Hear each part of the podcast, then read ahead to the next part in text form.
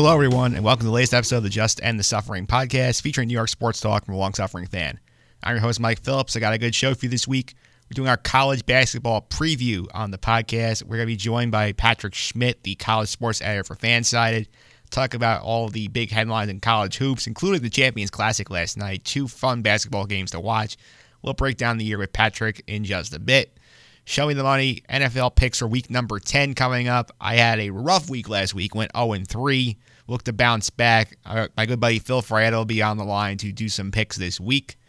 Be sure you lock in until the end of the show for this week's two minute drill, where I weigh in on the rumors about Tom Brady possibly finishing his career in Los Angeles as a member of the Chargers. My thoughts on that coming up at the end of the show. But we'll get all rolling with this week's opening tip, where the Mets finally have a manager. And it's a familiar face. That's coming up right after this. Well, I think Carlos has experience and he has life experience.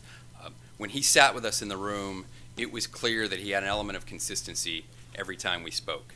Uh, he knew what the mission was, and it's to win. It's to win games. Um, he knew that that was going to come off the foundation and the support of players.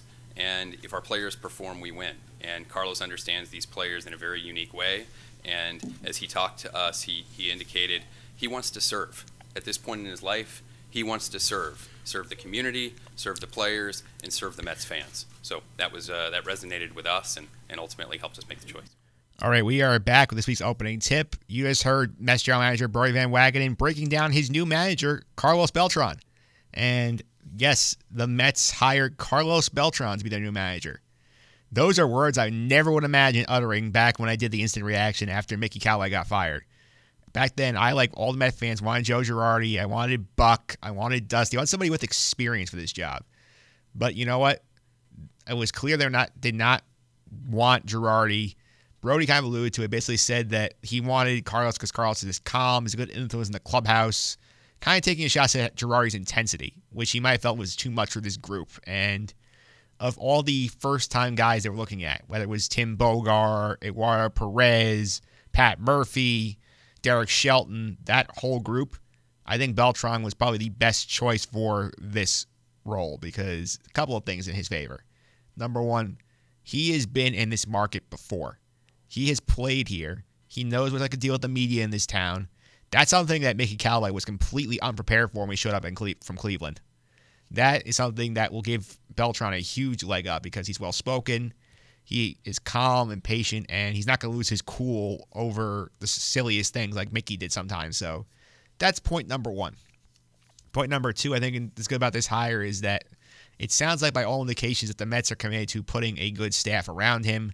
We've already heard that Jerry Narron is being floated as a bench coach candidate, former manager at the Cincinnati Reds. Beltran himself has said he's interested in Terry Collins. Unclear Terry wants to come out of the out of the uh, front office and come back to the bench full time, but that'll be a good resource for Beltran. It sounds like he's committed to this. And the other thing is, Beltran does not need this aggravation. He has made over $220 million in his career. So the fact that he wants this job means that he cares about being a manager and that he wants to succeed. The fact that he had opportunities potentially to interview with the Cubs and the Padres, two other organizations with their own pluses, and turn them down to come to the Mets. Huge advantage there because I think that means that this is a guy who's been inside. He's seen all the ugliness. He knows what skeletons in the closet. And he said, you know what? This is where I want to be. That's a positive sign for the this organization is built. There are concerns, obviously. He's never managed before, and you don't know what it's like to manage until you're actually doing it. Hopefully, they put a good support system around him, but you wonder is he prepared to make the right double switches, make the right bullpen moves? That's the question for Carlos Beltran. You also wonder about the fact that he is, as I said, he's a little soft spoken. So you wonder now he has to deal with the media on an everyday basis, have to give press conferences before every game and after every game, do local radio interviews every week discussing strategy that the Mets are employing. And that's something I think will be interesting to see how he handles that because he was not very outspoken as a player. He was more of a lead by example guy. I think it'll go over well in the clubhouse, but we'll see how it fares with the media. That's thing number two with that end.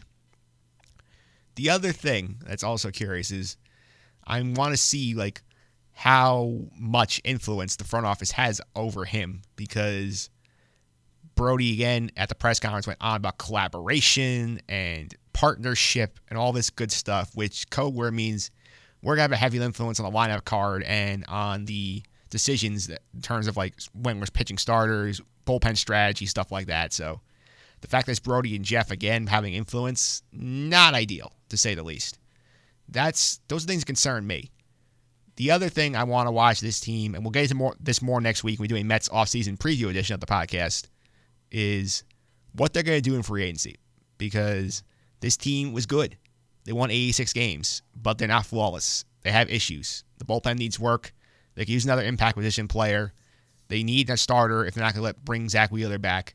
And what concerned me was after this press conference, Steve Gelbs from SNY talked to Brodie Van Wagenen and asked him, Are you going to be on the big free agents? Are you going to be in on the Gerrit Coles and the Anthony Rendons and the Stephen Strasburgs? And Brodie responded to that question by listing every third baseman that felt like the Mets had in the organization. He said, you know, we have Jeff McNeil, we have JD Davis, we have Jed Lowrie. we're okay there. And the thing that scared me was he's like, we are going to be creative. For the Mets, creative is usually code for cheap. In other words, those of you who are dreaming about Anthony Rendon, forget it. He's not coming here. Those of you dreaming about Gerrit Cole forming a super rotation with DeGrom and Syndergaard, forget it. He's not coming here. You're lucky if going to even bring Zack Wheeler back, who they gave the qualifying offer to, and we'll see if they actually want to pay up to keep him because Wheeler has made it clear he wants to stay. We will see what they do there. But in terms of this hire, Beltran said all the right things. Everything seems smooth. Everything seems nice. But we said the same thing about Mickey when he first came on. He won the press conference. But until we see him in the dugout making these decisions against the Nationals on opening day, against the Phillies in July when they need the game, potentially down the stretch, we won't know about Carlos Beltran, the manager, until then. But there is every chance this to go right it's another good outside the box hire, and I give the Mets credit for not being turned off to first time managers after the Mickey experience. They could have done what the Phillies did and only viewed experienced candidates. They opened their doors up and explored as many options as possible. Where they land on the right one remains to be seen, but props to them for being creative in that sense. We'll talk more about the Mets next week, but up next, we will go to our college hoops preview with Patrick Schmidt right after this. Good job by Henry, not giving him actually any room at all. Look at him. He's on a defensive stance. Oh, what? Oh! Oh, are you serious? Are you serious? Come on, Maxey. You're a freshman. This your first game. Are you for real? Oh, man. Are you serious? Look at that swag. Look at that swag. Oh, man. Mr. Calipari, you got to stop. All right, we are back on the Just End the Suffering podcast. That call you just heard, courtesy of ESPN's Dan Shulman and Dick Vitale. Tyrese Maxey, a star being born for Kentucky last night, the Champions Classic. College basketball up to a fast start, and joining me today to break down some early headlines for the college hoop season is FanSided's college sports editor Patrick Schmidt, who's been on the show a couple times before. Patrick, welcome back. How are you today? Thanks for having me on. I'm uh, I'm doing well. College basketball's tipped off. College football's in uh, in the middle of their uh, crazy season. Got a big game upcoming with LSU Alabama, so a lot of stuff's happening, and I'm thrilled. Yeah, I'm thrilled too. I'm more of a college hoops guy. So this is my wheelhouse. The Mm-hmm. Champions Classic last night was just so much fun with these four teams, the top four in the polls, and I feel like got some good games out of it. Yeah, I was really pumped for this. Uh, kind of like a, a preseason Final Four almost. You know, um, you know, four great programs, four blue bloods. Uh, you know, it just happened to work out perfectly that it was one versus two and three versus four.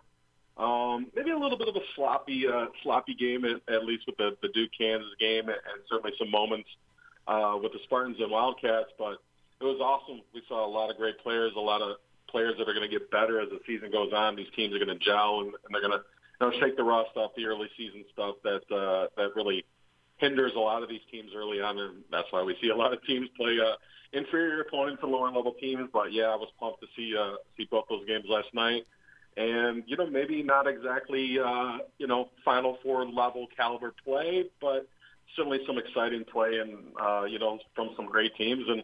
You know, those four that played, you know, I wouldn't be surprised to see, you know, two of them or, or so in the Final Four at the end of the year. Yeah, these seem to be the four favorites right now. So let's stick with a couple of them. We start. We'll start with the top team, Michigan State. They lost last night to Kentucky after after Tyrese Maxey came off the bench, just went off on them. So they're right now the fir- the uh, number one for the first time in program history. Do you think they're the favorite? Do you think they have some issues that concern you? Um, yeah, I would say you know the number one preseason ranking was was deserved. Um, you know, would they be the prohibitive favorite for me? I don't know about you know singling them out as the one. I, I might have them in a group of four or five other schools uh, that are kind of all in the same kind of you know ground here right now. But um, yeah, certainly you know you got Cassius Winston. You know he might be the best player in college basketball. Was the only unanimous preseason All American. Um, you know he put up 21 points last night. He played good, but he didn't play good enough, and he you know he struggled from beyond the arc. I think he was one of seven from three. Knocked down his free throws, which is which is great, but you know, he also didn't have enough help from his supporting cast, and um, you know that's that's why they lost by seven. And you know, you get a superstar in the making with Tyrese Maxey making that that circus shot three that uh, that we heard at the start here. Just you know, five, six, seven feet. It, it felt like beyond the uh, beyond the line. So you know, when that shot's falling, sometimes it's just not your night. Um, you know, that night it was for Kentucky. Um, you know, really it was both superstars leading both their teams. Really not a whole lot going on from uh, the secondary and third level stars, but nice game. Michigan State will be better. You know, they'll get Langford back when he comes back from his injury. Uh, Izzo will have his team ready to play, but um, yeah, initial impressions good. There are some issues to be to be worked out, but uh, this is only game one. They'll have a couple months to do that before things really kind of intensify with conference play. So and I wouldn't be worried if I was a Spartans fan. They're going to be really, really good. Yeah, I think they will be really good. Kentucky's also going to be really good, and they, I think they're going to be scary just because this kind of reminds me a little bit of the 15 team, where like they have a couple of big guys mm-hmm. come back. They have this big loaded freshman class come in, and I'm not saying they're going undefeated into the tournament like this, like that group did, but I wouldn't be surprised if they're like a 30 and two kind of team heading into March.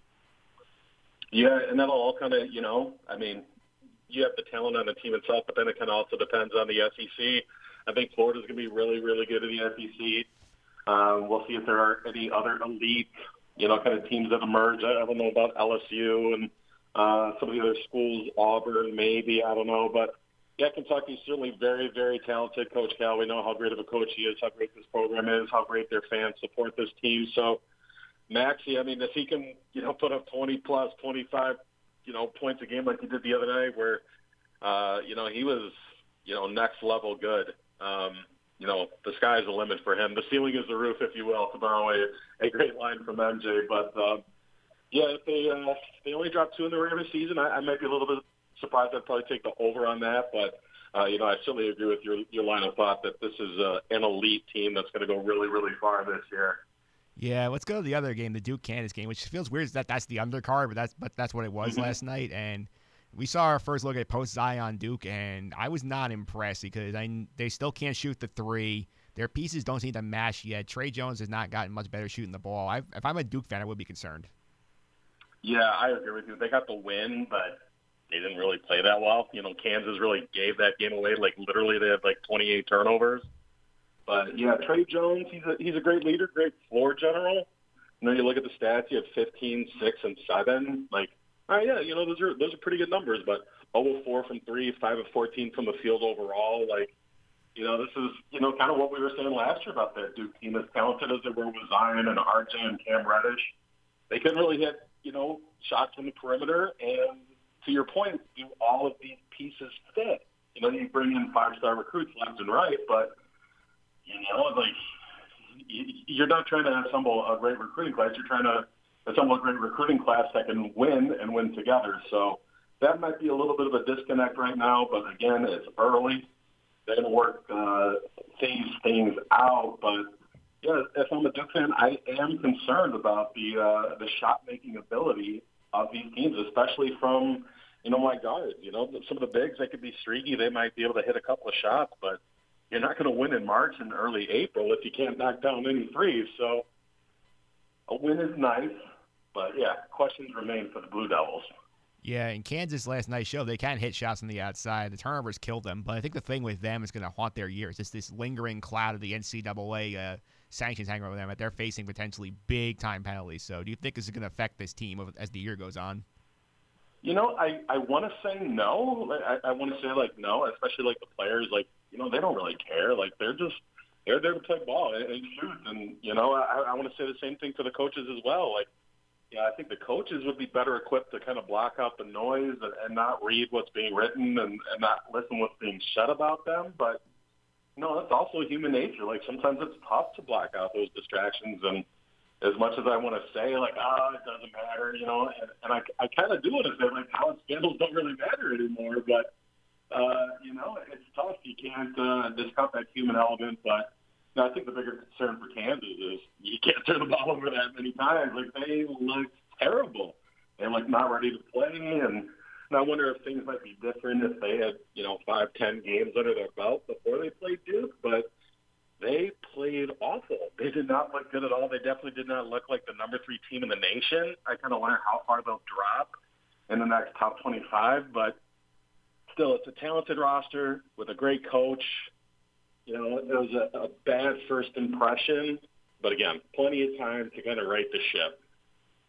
Yeah, they do have plenty of time to right the ship, and we'll go to the uh, defending champs as well, Virginia, who they have not gotten a lot of hype because they lost so many guys to the NBA. With they still have a few key guys there. They have Mame Diakite, they have Kihei Clark, they have a nice recruiting class coming in. Do you think that they're going to be a big threat this year? That they're kind of be like a three, four, or five seed kind of deal, where they're just kind of hanging around the top, but not really a big threat to win it all. Yeah, I tend to think it's the latter. You know, it's, it's going to be a good team. It's a good program. It's a great coach. Um, but the ACC, you know, we say it every year. It's tough. Uh, we just talked about Duke. You know, they might Duke might be the second or third best team in the ACC this year. Louisville is really good. We'll see North Carolina in a couple hours from the, the time we're talking right now. We'll see how good they look. But um, yeah, Virginia, I think they'll be good. I don't think they're going to be great. They're going to lose some games along the way. They'll, they'll win some games they're not supposed to because of their style of play. But yeah, I'd say they're maybe the fourth or fifth best team in the ACC uh, capable of making noise, but I, I don't think it's going to be anything near what we've seen over the last couple of years from the Cavs. Yeah, that makes some sense as well. And for the local flavor around here in the New York area, I think the team to watch in this area is Seton Hall, and they bring back basically everybody from last year's team that was great down the stretch, including Myles Powell. I think is an underrated candidate for Player of the Year nationally. So, what do you think of Seton Hall entering the year? Yeah, I, I know everything you just said there. Myles Powell, you know, probably one of the better uh, players in the country. It seems like when we talk about like the best players, or at least I'm guilty of this. It's like, all right, who are the best, you know, four or five freshmen in the country? And then it's like, okay, well, these guys are going to be the best wooden candidates. But um, yeah, Powell, he's a stud. Had a great, uh, great opener, 25, 27 points, I think it was. Um, you know, as long as the, the coaching situation kind of stabilizes itself, and it, it sounds like it will, uh, you know, from the outside looking in. But yeah, they're really, really good. Um, you know, I think they'll, they'll definitely go a little bit further in the dance than they did last year, where where they were an early out and, and certainly disappointing. But uh, you know, that could that could definitely help fuel this team and keep them motivated. Um, you know, throughout the year, not just you know in February and March, but you know in November, December, January. It's like a it's a, a big time mission. It's not just like a short term goal. So, you know, I would certainly be excited. Um, let me ask you a question. This is probably the uh, the most anticipated season for Seton Hall basketball in, gosh, 10, 15, 25 years? Yeah, it sounds about right because I mean they had some teams that made the tournament a couple like like in the early 2000s, but they have not been mm-hmm. like just you know a perennial powerhouse. The last couple of years under Kevin Willard, they really built a nice little program out there. Yeah, so yeah, I think I think they're they're going to be good. They're going to be in the mix all year long. Big East, you know, great conference. We know that, but uh, you get a player like Powell that could really be like the catalyst and the leader and kind of shoulder the, the responsibilities. You know, who's going to hit the shot? You know, you know when you're you're down three or you're down two and you got ten seconds to go and you need somebody to hit a bucket. So uh, having those guys, it's invaluable. So yeah, I would be excited if I'm a Seton Hall fan. I'd be uh, cautiously optimistic, thinking maybe you know going to Sweet 16, you know, kind of a run this year. Absolutely, I, they definitely can and. I want to circle back a little bit to Tyrese Maxey, who was one of the breakout mm-hmm. freshmen last night and was dominant. But what other freshmen besides him are you excited to see going forward this year? Oh man, there's there's a few of them. I'm I'm pumped to see James Wiseman. We saw him last night in his opener for Memphis. I mean, you could talk about the whole like Memphis starting five. Like uh, they could be like this generation's Fab Five. You know, thinking back to what Michigan had, gosh, a, a long, long time ago in the '90s with Webber and Howard and Jalen Rose and those dudes. But uh, yeah, Wiseman, you know, seven footer, athletic. He, he kind of looks like Chris Bosh. I want to see more of his game to see if his game matches what Chris Bosh could do, but uh, had a monster performance.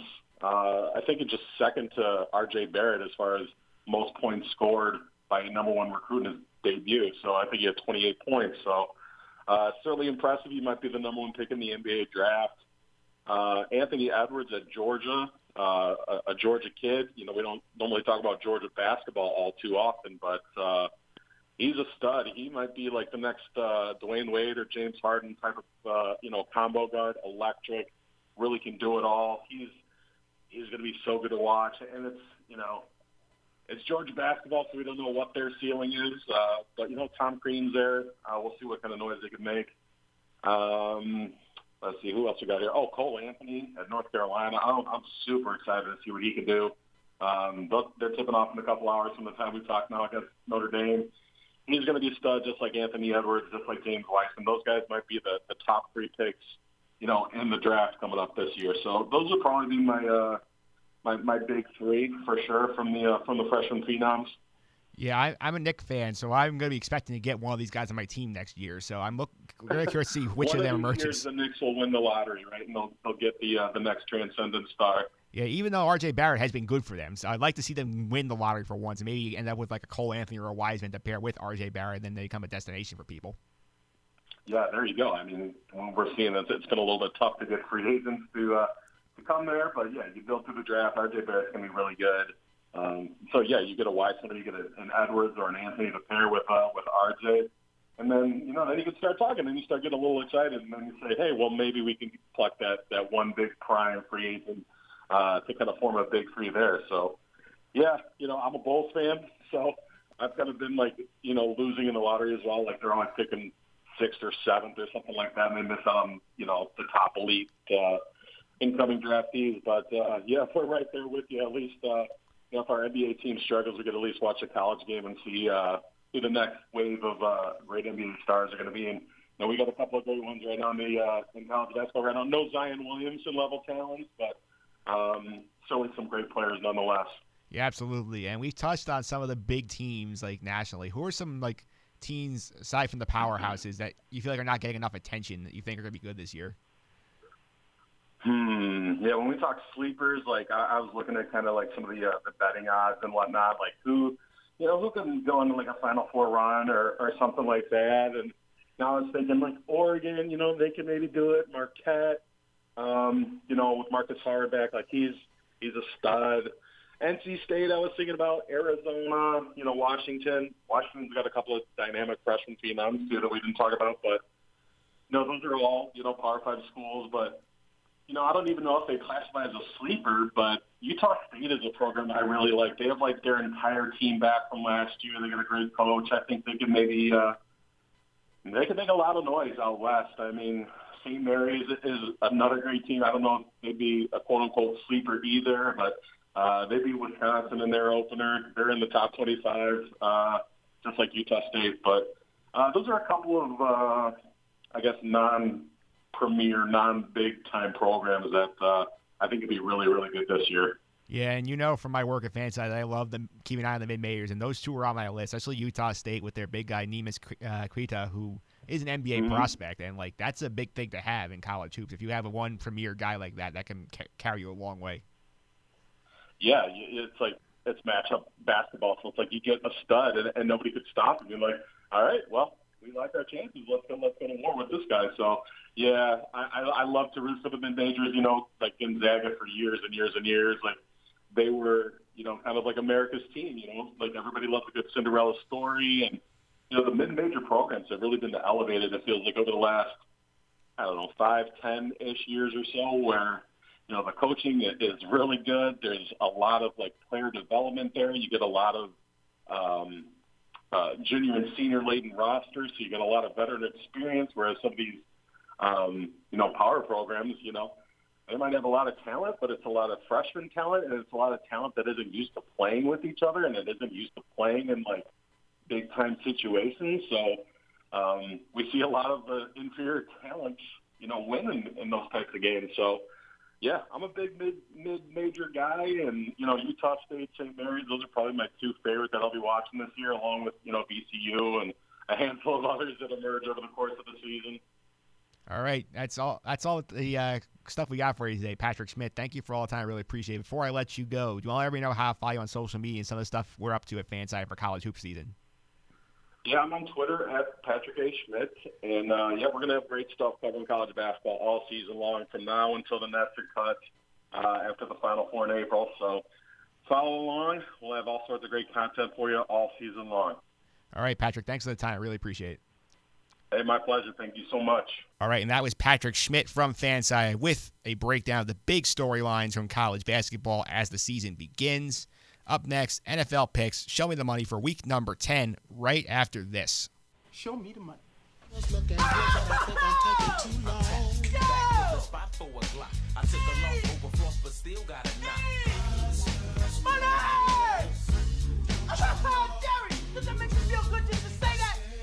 All right, show me the money. NFL picks for week number 10. It's Jet Giant week, so I need to get a Giant fan on to do the picks. And I went to my favorite Giant fan in, uh, of everyone I know, Phil Frey, our legal correspondent, back to do some picks this year. Phil, welcome. How are you? Hey, Mike. Uh, I'm doing well. Good to be back. Uh, I don't know about favorite Giant fan, no, but uh, but I appreciate the compliment.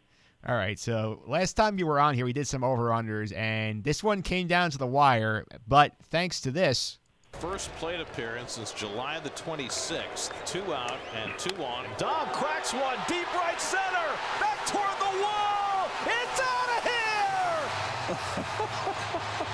the never say die Mets finish the season on an incredible note.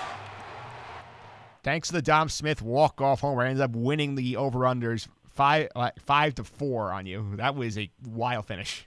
Yeah, yeah. Dom Smith. Dom Smith got me there. Uh, you know, I wasn't.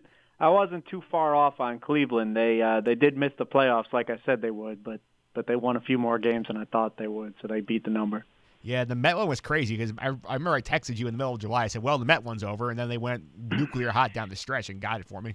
Yeah, yeah, they did. Uh, they did, but but yeah, we both did pretty well. But uh, Dom Smith got me. Yeah doing far better in baseball than I'm doing in football, but I'll save that for another day. Let's get to the Giants a little bit. We saw Monday night against the Cowboys. They played pretty well for a bit. Then the black cat comes out and everything goes to hell. There's fumbling. Janoris Jenkins not tackling. I feel like this is kind of a typical Giant effort this year. Yeah, look, the the it's it's not just this year. The the Giants are terrible, uh, and it's it's hard for a lot of Giant fans to wrap their heads around for some reason. But this is the Giants, I believe, have the most losses in the NFL in the past three seasons, uh, and if not the most, it's certainly up there. They're they're a bad team. They're they're very poorly run by Dave Gettleman. Uh, I know Justin Diaz has been on this podcast echoing these same sentiments, but a lot of uh, a lot of Giants fans just don't want to admit it. But you know they've been a bad team for a while now. The one playoff appearance in eight years, and the past three years especially have just been rough. So it's gotten to the point where if you see the Giants on the schedule and you're a fan of the opposing team, you should expect to win that game.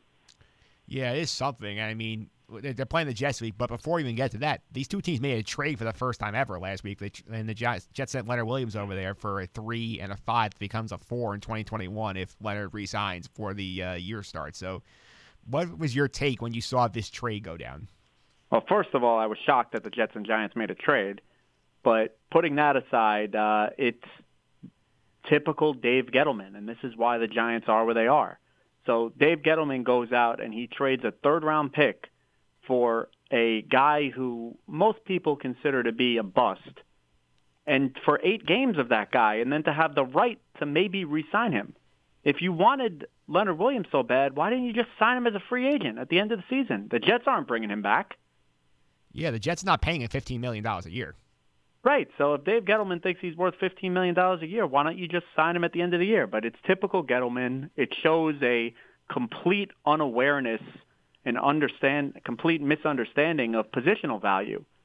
uh, an interior defensive lineman just simply is not worth that much in today's NFL. And I wouldn't give up a, a third round pick, which is going to be at the top of the third round, for Leonard Williams for eight games, eight games of a lost season.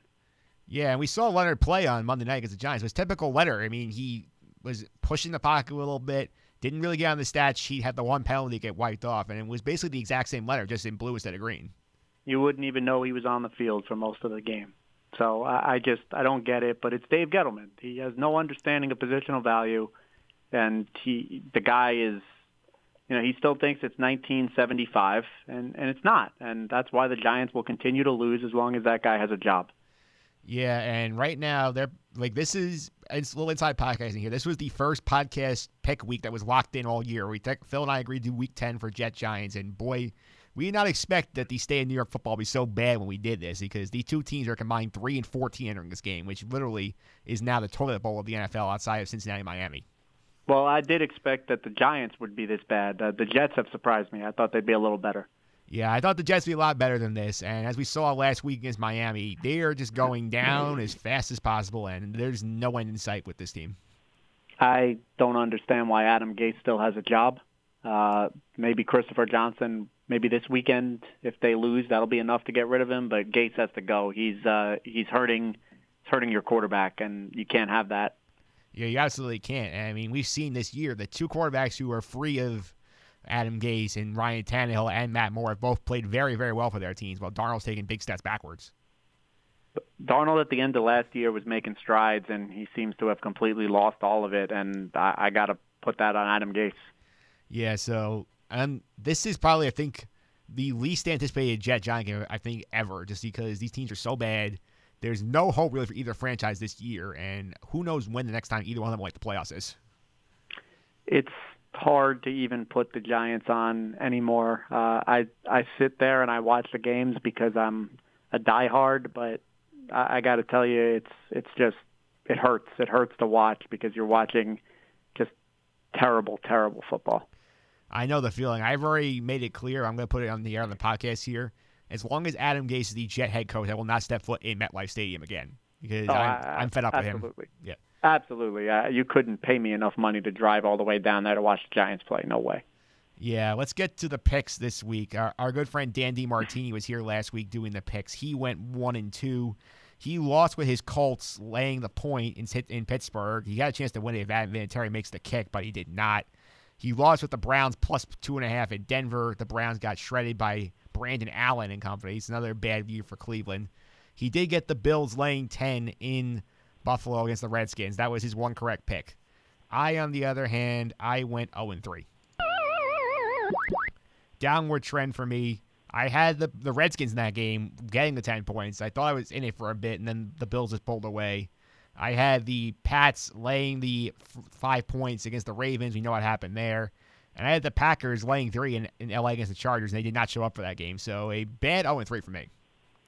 Yeah, that that's uh, the Packer one was stunning, really. But yeah, the Packer one was bad. New England, I thought they would play well. I thought they were confused on Lamar Jackson, but apparently not. So on the year, the Challengers are 15 and 12. I am 16 11. I had a big lead. It's starting to shrink. Phil has a chance to give the challengers a lead this week with his picks, and you are up first with pick number one. So where are you going? Well, that's a lot of pressure, but uh, I guess I'll start with the uh, what I think the easy one. Uh, I love the Colts at home. We have them as a ten and a half point favorite against the Dolphins. I know Miami won last week, but I think that's the only win you're going to see from the Miami Dolphins. I expect the Colts to take care of business, right the ship, and beat the Dolphins by at least two touchdowns. I agree with that logic completely. I mean, even if Jacoby Brissett's out for this game, it sounds like he's going to play. I think you have no issue with them covering a 10 and a half point spread at home against the Dolphins, who got there one way, will now go back to tanking. So, where are you going with your next pick? Next pick, uh, I'm going to go with the pick 'em this week, which is the Chargers at the Raiders. Uh, we had the Raiders as a one point underdog. So uh, I, I'm going to take the Chargers in that game. The Chargers have been playing well. Uh, I know they made that switch at offensive coordinator, and that seems to have sparked the offense. The defense, they, they have a talented bunch over there, and I like the Chargers to go in and win that game, and I like the number as basically just a pick 'em. Yeah, it is basically just a pick 'em. I would be terrified of the Chargers just because they have burned so many people on the lines this year, including a bunch of people on the Challengers team on the podcast. So I would lean the Raiders myself, but I can understand the logic behind the Charger pick. So where are you going with your final pick of the week?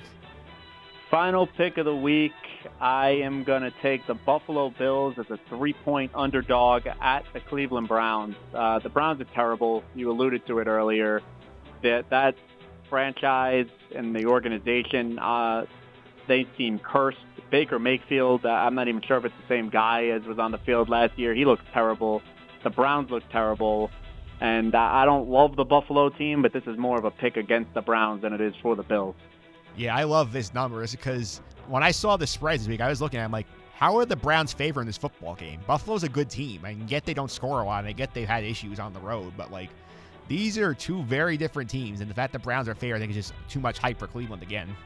I agree. Yeah, look, I'll uh, I'll take the points because they're giving them to me, but I would take this game money line. I don't I don't even need the points. I, I think the Bills are going to outright win that game. All right, those are your picks on the board. I'm up now for my three. Pick number one, I'm going with the Kansas City Chiefs, laying three and a half in Tennessee against the Titans. I'm betting on Patrick Mahomes being back for this game, but even if he's not, Matt Moore has played well enough for them to win this football game in Tennessee. The Titans are, are a very weird team this year. I don't like them a lot. Their defense is okay. Tannehill will spark the offense a little bit, but this is a very manageable number. The Chiefs have a ton of weapons. I think they're going to win this football game by a touchdown. So give be Kansas City laying the three and a half in Tennessee. Pick one. I like that pick. Uh, you know, Tennessee they they play hard, and I think they'll be in the game, but I, I can see them losing at the end by a touchdown or ten touchdown and a field goal. I, I think they'll keep it close, but I, I, they just can't keep up with the Chiefs with or without Mahomes. All right, that's my first pick. Pick number two, I'm going to the Snoopy Bowl at MetLife. I'm taking the Giants, laying a two and a half at home against in MetLife against the Jets, just because the Jets are not a competitive football team right now. I've seen nothing over the past like six weeks outside the Dallas game that convinced me they're going to be even in this football game. It's a very low number. It's almost a pick-up game essentially. The Giants have to win by a field goal, and the Giants we've seen the past few weeks are at least in the games against better teams, and then they collapse at the end. They are this is a team that they are better than, so I think they will win this game. So give me the Giants laying the two and a half against the Jets for pick two. I can't I can't pick the Giants to beat anybody in the NFL the Jets, the Dolphins. There's nobody who I would feel confident picking the Giants. I agree that they're a better team than the Jets right now, but that doesn't mean they're going to win. Uh, I, I'm terrified of that game. That's why I stayed away from it. My heart wants the Giants to lose because I'm hoping that an embarrassment like that will get John Mara to finally fire Dave Gettleman and Pat Shurmur. But uh, I would I would stay away from that one because who knows that that's just two bad bad football teams. Yeah, that's more of an anti-Jet pick than a pro-Giant pick. Honestly, that's what that was my rationale for it. Yeah, I could see that. I mean, look, the the Jets they're terrible too. But uh, until I see the Giants go out and beat somebody, I, I'm not going to believe that it's cap- that they can do it. All right, that's pick number two. Pick number three, I'm going to the Monday Night Football game this week. I'm taking the Seahawks down to six points in San Francisco against the 49ers. And the 49ers are a very good team. They are 8 0 but I don't feel like they've been tested too much yet. And Seattle has, I think, the presumptive favorite for MVP in Russell Wilson. He's got 22 touchdowns against one pick this year. And he's going to bring them in there. They're going to be competitive in that game. And the number for me is too big at six. I feel like these kinds of games with these division leaders going up against each other and Seattle having the more experienced quarterback, I feel like that should be close to a three point number. I'm getting six for Seattle. So give me the points. Give me Seattle plus six for my last pick of the week. Yeah, I like that pick. Uh, six is a big number there. Uh, I, I do like the Niners. I think they're, I think they're a good team. That defense is great, but I, I could see them winning this game by a field goal, not a touchdown. So I like that pick. All right, to reset the picks for the week, Phil has gone with the Chargers laying one in Oakland against the Raiders on Thursday night. He has gone with the Buffalo Bills, getting three points in Cleveland against the Browns for pick number two. And he's also gone with the Indianapolis Colts, laying 10.5 at home against the one win Miami Dolphins. I have gone with the Kansas City Chiefs, laying 3.5 in Tennessee against the Titans. The Giants laying 2.5 in a de facto home game against the Jets at MetLife. And the Seahawks, plus six in San Francisco on Monday Night Football. And those are your picks for week number 10 of Show Me the Money next week. I'll bring a Jet fan in to recap Jets Giants. Rocky DePaula will be in to do the picks next week. Phil, thanks for the time. I really appreciate it. Before I let you go, do you have any bold predictions you want to make for the New York Yankee offseason? Oof, uh, that, that's you're putting me on the spot with that one. Uh, I think that the Yankees are going to do what they have done the past few years. I, I think they'll dabble with Gerrit Cole, and I think they'll dabble with Stephen Strasburg, but I'd be surprised if they sign either of them. I think they're going to end up with Zack Wheeler, and they're, they're going to try and sell you, look, uh, we've got had a ton of guys out last year. We're going to get those guys back, and we're going to go for it. We were so, so close, a couple of hits away from the World Series, uh, and we think that this team can do it. That that's my prediction. I, I would just be surprised if Hal opens up the the checkbook to really go out and get one of those big time starters. Yeah, I, I, the signs seem to point against it. I know that they can if they want to, but I, the argument they seem to be making is that you know what, like, hey, like if we go over the luxury tax, that's money being used to compete against us. And I feel like that's sort of their hesitation about it. Yeah, and and and it's true, but you know, uh, on the flip side, they have a lot of money coming off the books, so we'll see. Uh, it's it's unfortunate they came, they did come super close, and you know, get those guys healthy. Maybe it happens, but uh, man, I, I really do hope they go out and get Cole. I think he's the finishing piece. I think it's more likely to end up with Wheeler because I feel like Wheeler is leaving the Mets because they'd be too cheap to sign him. Uh, sir, I mean, I think we can all agree that the Mets are. You're not going to hear their name connected to any of these people. No, Brodie said during the press conference with Beltran he's going to be created to fill third base. So that just tells you that's just a code word for cheap. Yep, that that's that sounds like the Mets. Uh, we're still paying the price for Bernie Madoff ten years later. All right, Phil. Thanks again. I really appreciate it. All right, thanks, Mike. Uh, talk to you soon, and maybe I'll come back on in March for some over unders. Sounds like a plan, my friend. All right, take care. All right, there we have it. That was Phil Fraietto with your NFL picks for week number 10. Up next, this week's two minute drill, where I look at the rumors surrounding Tom Brady, the Chargers, right after this. It's amazing. They've had a lot of success together. It's a, a great relationship. Fake to Sony Michel. Oh, he's got him! Dorsett! Touchdown! 25-yard touchdown pass, Brady. Just watch the, the hold that this gets, and then you're going to see Dorsett. He's going to sneak out right here. But look at the hole. Look at the linebackers. They're all chewed up by this play fake. This is a huge opening for the quarterback and receiver. All right, we are back with this week's two minute drill. That call you just heard from earlier this season Tom Brady throwing a touchdown pass against the Jets to Phillip Dorsett off play action. Another good season for the Pats and Tom Brady and they appear well on their way to the top seed in the AFC. And Tom Brady's legacy is undisputed. He's going to go down into the Hall of Fame as the greatest quarterback who ever lived. Enough Super Bowl rings to basically outfit an entire family, all that good stuff. But there have been some interesting rumblings coming out over the past few weeks about his future. Everybody knows that Brady's contract, the way it's set up, it voids in March, so he becomes a free agent. In the past, that usually has not been an issue because he resigns usually at a team friendly rate so the Patriots can keep adding guys around him and keep winning. But there are some rumblings starting to emerge that that might not be the case this time. Let's start out back when they played the Jets on Monday Night Football, uh, back in Week Seven. Prior to that game, ESPN's Adam Schefter reported Brady is starting to maneuver a bit to hint that he might be leaving New England at the end of this year. Probably, apparently, he's put his house up for sale. His trainer, Alex Guerrero, has put his uh, Massachusetts-based home up for sale. That combined with the voided contract led Schefter to point out that people around the league think maybe Brady's planning an exit strategy. And then we got a report earlier this earlier last week from CBS Sports' is Jason La Canfora that puts the Los Angeles Chargers as a potential destination that intrigues Tom Brady. I know all the Charger fans thinking, why do we want Tom Brady? We have Philip Rivers. He's a great quarterback. He's a future Hall of Famer. He's our guy. Rivers is also a free agent at the end of the season, so the opportunity is there if the if the uh, Chargers want to do it. Brady wants to do it in theory because of a couple of reasons. Number one, based in California, grew up a 49er fan, rooting for Joe Montana, has a lot of roots there, has family in the Bay Area, so going down to LA would bring him a lot closer to home than he is right now up in uh, Boston. Number two, again, his trainer, Alex Guerrero, has bases in California. Tom House, his throwing coordinator, based in Southern California. A little familiarity there for Brady. And number three, a unique challenge that Brady would get is he could establish the Chargers in that market. And he could become a star presence for Los Angeles, and the Chargers desperately need that. Since they moved out to LA, they have not been accepted at all by the Los Angeles faithful. The Rams have become their team, but the Chargers, they play at tiny StubHub Center. Nobody goes to their games. It's all the visiting teams fans. We saw earlier this year when the Steelers came in. We saw it uh, yesterday when the Packers went into the building.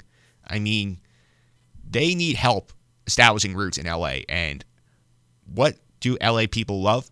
Star power. Who is arguably the biggest star in the league still? Tom Brady. Tom Brady could go there. The NFL love because that would justify their idiotic decision to pull the Chargers out of San Diego, which love that franchise, and put them in LA where no one cares. All of a sudden, you put Tom Brady on the Chargers as they go into the new stadium next year. Remember, there have already been rumbling that they're having trouble selling PSLs and tickets to that building.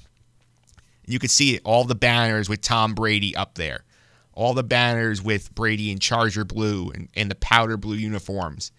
And that could get all the stars to come out to Charger games and make them a must see destination. Kind of what happened with uh, Wayne Gretzky and the Kings back in the day when the Oilers trade him to Los Angeles. It really saved the Kings franchise. The Kings were going nowhere. And now all of a sudden, people pay attention because they had Wayne Gretzky. If Tom Brady plays a year or two in Los Angeles, it can make a lot of sense for the Chargers to try and establish roots in there. This would be a major diss to Rivers, who has been nothing but loyal to that franchise, but this is a business at the end of the day, and the business decision of having Tom Brady there would make sense if Brady's open to it. And you're wondering, why would Brady go? Why would he leave New England where he's beloved, where he can go out on his own terms? If they win the Super Bowl this year, be another ring, and he could go out on top. Brady, number one, has a big ego. Brady said he wants to play till he's 45 years old. He's only 42 right now, so that would be another couple of years, and maybe the Chargers are where he, do- he does it. That's number one. Number two, going to LA is more just football for him. It could be about building a brand after his career is over. That was the motivation, I think, for LeBron going to LA. A lot of stars are born in LA, and maybe Brady has eyes on doing things off the field after his career is over besides football. Going to LA could be the ticket to that. That's number two. And number three, this is just something that happens in the NFL. Not a lot of stars finish their career with one team. I mean, Peyton Manning was a Bronco at the end of his career. Brett Favre played for the Vikings and the Jets after he left the Packers. It happens all over the place. And these teams, they love their players, but it comes to a point where, you know what? Brady's been there a long time. Maybe he wants to change. Maybe if they win another ring, the Patriots say, you know what? Now is our time to get a quarterback because this quarterback class upcoming is very loaded. Maybe they say, okay, now is the time for us to start our future, draft a young quarterback, and that creates a major distraction for that quarterback if Brady's still there because you're going to have all the eyes on how long will Brady play? Is Bill going to force him out? Maybe Brady takes it in his own hands and says, you know what? I'm ready to go to Los Angeles, write my own ending, and even if he leaves, Patriot fans can't be mad at him. He has become one of the greatest quarterbacks in history. They have become the greatest dynasty in history, and all they do is win, and he is a huge part in that. So people don't remember. Before he came on the scene, that Patriot franchise was nothing. They had not had any real sustained success in the league. Now they become the model franchise of the NFL for two decades. Tom Brady can do what he wants. He has the right to go set his legacy wherever he wants it to be. Don't be shocked if it's in Los Angeles. All right, and that will do it for this week's show. I want to thank my guest, uh, Patrick Schmidt, for calling in to preview the college basketball season, recap something actually from the Champions Classic, all that good stuff. I also want to thank my friend Phil Frietta for calling in to do the NFL picks for week number 10. A lot of good stuff there. If you want more good stuff like this podcast, including my look at the Jets trade deadline fiasco last week, check out the blog over at justendthesuffering.wordpress.com. You can also subscribe to this podcast on iTunes, Google Play, TuneIn, Stitcher, and Spotify. Simply search for Just End the Suffering on any of those platforms. You will find all our old episodes there. There's been a lot coming out of late, so be sure to go in the archives, check out some of our recent episodes, and be sure to leave your feedback and star ratings as well. They are to help make our podcast even better going forward. You can also follow me on Twitter at mphillips331. That's M P H I L I P S 331. And tweet me with the hashtag creative reference to Brodie there with the creative approach the Mets takes to the offseason. Again, hashtag creative. Made it to the end of this week's show. Next week, we're going to do our aforementioned Mets offseason preview. Still working on the guests for that. We're going to do some NFL picks and more. Until then, I hope you have a better week than Jets fans.